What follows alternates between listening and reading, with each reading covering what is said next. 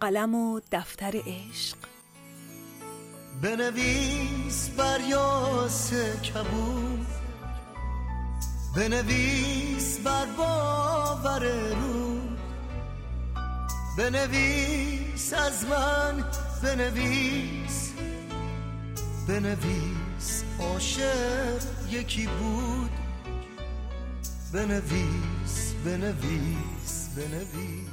این داستان واقعی است. اسامی و مکانها بازسازی شدند. قسمت اول.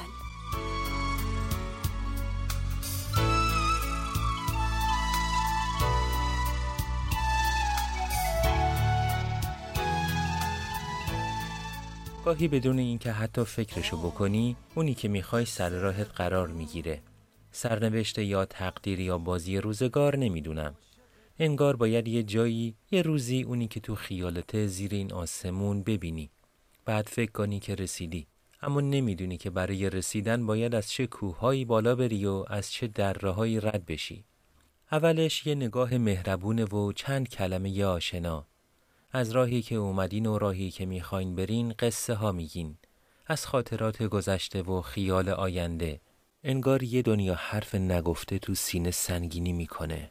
گاهی به نظر میرسه که گفتنها باری رو سبک نمیکنه. مثل ماه و خورشید که به هم نمیرسن. دلتنگی و دلشوره، اما اونو قرار نمیذاره. بین خواستن یا نخواستن هزار جور تردید هست. هزار راه نرفته هست.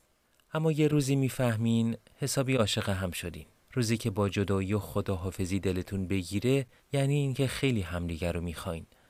احساس میکنین که اگه پیش هم نباشین زندگی یه چیزی کم داره. میخواین همیشه کنار هم باشین، شب و روز، بهار و زمستون، تا ابد. اینجوریه که یه مدت بعد تصمیم میگیرین با اجازه بزرگترها برین زیر یه سقف، پیوند ابدی با هم ببندین و در تلخی‌ها و شیرینی‌های زندگی با هم باشین و فقط مرگ شما را از هم جدا کنه. همچین ماجراهایی شاید این روزها کمتر پیش بیاد، اما بالاخره اینجا و اونجا اتفاق میفته و شما هم گاهی در موردش میشنوین یا تو فیلم‌ها میبینین. ولی چیزی که تا حالا ندیدین یا کمتر راجع بهش شنیدین، داستان دوستی دو نفره که خیلی ها از همون اول که فهمیدن رنگشون مثل گچ سفید شد. گفتن تا دیر نشده راهتون از هم جدا کنین و پشت سرتون هم نگاه نکنین. گفتن که این جور عشق عاشقی‌ها و این وصلت‌ها شدنی نیست. شگون نداره، عاقبت به خیر نمیشین. گفتن به خودتون رحم نمی‌کنین، به فک و فامیل رحم کنین. گفتن شما الان نمیفهمین، اختلافتون از زمین تا آسمونه. دنیاتون با هم فرق میکنه. نمیتونین با هم کنار بیاین. میزنین به تیپ و تاپ هم. مخالفت‌ها و ترس و لرزها مدت‌ها طول کشید. ولی چرا دو نفر نتونن یه زندگی رو شروع کنن و با هم خوشبخت باشن؟ چرا باید راهشون رو بکشن و جدا از هم به زندگی ادامه بدن؟ مگه این دو نفر چی و کی بودن که اگه ازدواج میکردن سقف آسمون ترک ور می‌داشت؟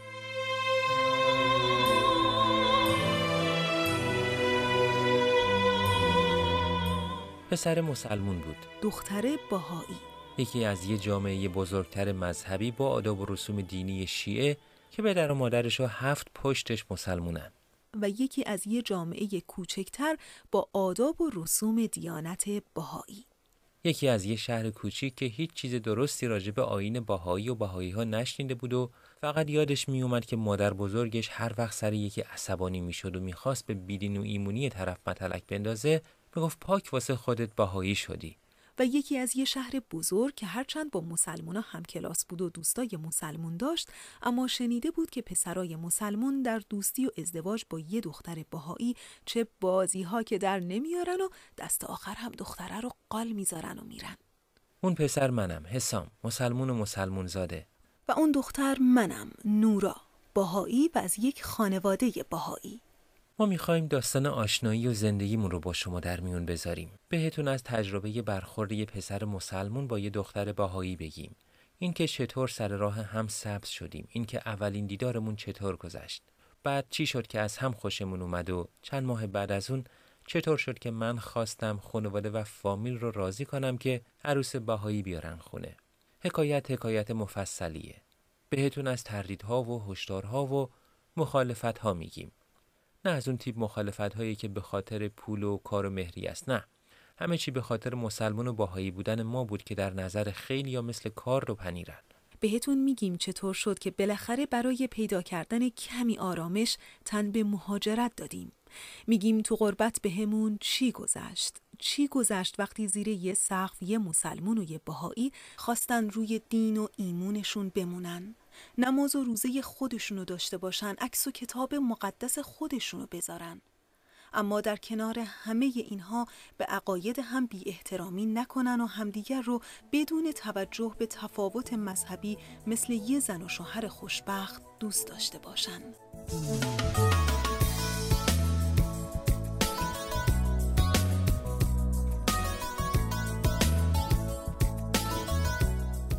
من و نورا اولین بار توی یه روز بهاری توی دفتر انتشاراتی همدیگر رو دیدیم. اما قبل از اون من اسم نورا رو زیر یه مطلب که خودش نوشته بود و توی یه روزنامه چاپ شده بود دیدم. یادمه به اسم نورا بدون اینکه بدونم کیه و کجاست چند ثانیه‌ای بی‌دلیل خیره شدم. یه جورایی همونجا اسمش تو ذهنم هک شد.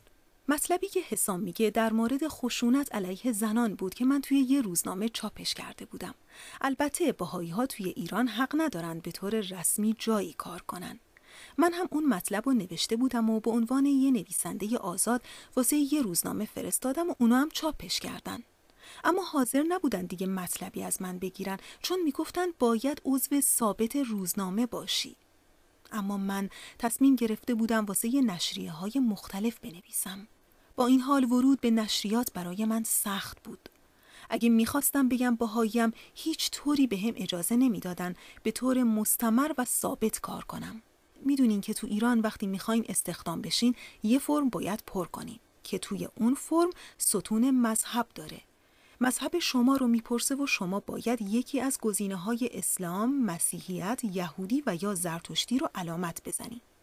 اینا 4 تا دینی هستن که تو ایران به رسمیت شناخته میشن و پیروانشون اجازه فعالیت دارن. ما بهایی‌ها کتمان عقیده نداریم. هیچ کدوم از این گزینه‌ها رو علامت نمیزنیم و بی برو برگرد مینویسیم بهایی. اینو که بنویسی به طور اتوماتیک ردی و نمیتونی استخدام بشی. من مصمم بودم که بهایی بمونم ولی بتونم بنویسم و مطالبم رو چاپ کنم. مصمم بودم که به عنوان یک نویسنده آزاد بنویسم بدون اینکه لازم باشه به طور ثابت به استخدام جایی در بیام و ستون مذهب بذارن جلوم. همون موقع که نورا دنبال یه کار ثابت بود، من چند سالی بود که تو روزنامه ها می نوشتم و ویراستاری می کردم. خودم فکر می کردم با اینکه جوونم اما آدم دنیا دیده‌ای هستم. فکر می کردم چیزی تو زندگی نیست که من راجع بهش ندونم یا در موردش نخونده باشم. غرور جوونی بود شاید، وگرنه ندونسته‌هام بیشتر از دونسته‌هام بود. مثلا یکیش همین بهایی‌ها. همونطور که قبلا هم گفتم چیز درست و درمونی در مورد این دیانت نشنیده بودم. البته برای من به عنوان یه نویسنده بد بود که اطلاعاتم در مورد یه موضوع مهم مثل این اینقدر کم باشه، اما میدونستم که اگه بخوام در مورد دیانت بهایی اطلاعاتی کسب کنم جز یه مشت کتاب جهت‌دار و پر از غلط تاریخی چیزی نمیتونم تو کتابخونه پیدا کنم. اون سالها هم مثل الان نبود که اینترنت دم دست همه باشه و با یه جستجو بشه اطلاعات بی‌طرفانه و درست در مورد یه موضوع پیدا کرد. و همین حساب دیانت بهایی مثل یه فایل بسته توی مغزم بود. اما نورا رو که شناختم اون فایل رو باز کردم، چون از اون نقطه به بعد میخواستم کاری رو که تا اون روز نکرده بودم جبران کنم. واقعا آشنایی با نورا برای من آشنایی با یه آدم خوب نبود. آشنایی با یه تاریخ بود، با یه مذهب که ریشش تو خود ایران بود، اما بیشتر از 150 سال بود که بهش بیمهری شده بود و واسش داستان‌های غیر واقعی ساخته بودن. گاهی فکر میکنم که آشنایی با نورا چقدر اتفاق خوبی بود و چه اتفاق قشنگی بود. نورا رو یکی از دوستای دوران دانشگاه به من معرفی کرد. رسول گفت یه دختر سمج میون آشناهاش هست که میخواد بنویسه. رسول از دین و ایمونش هم اصلا و ابدا حرفی نزد. منم عادت نداشتم در مورد اینجور چیزا از کسی چیزی بپرسم.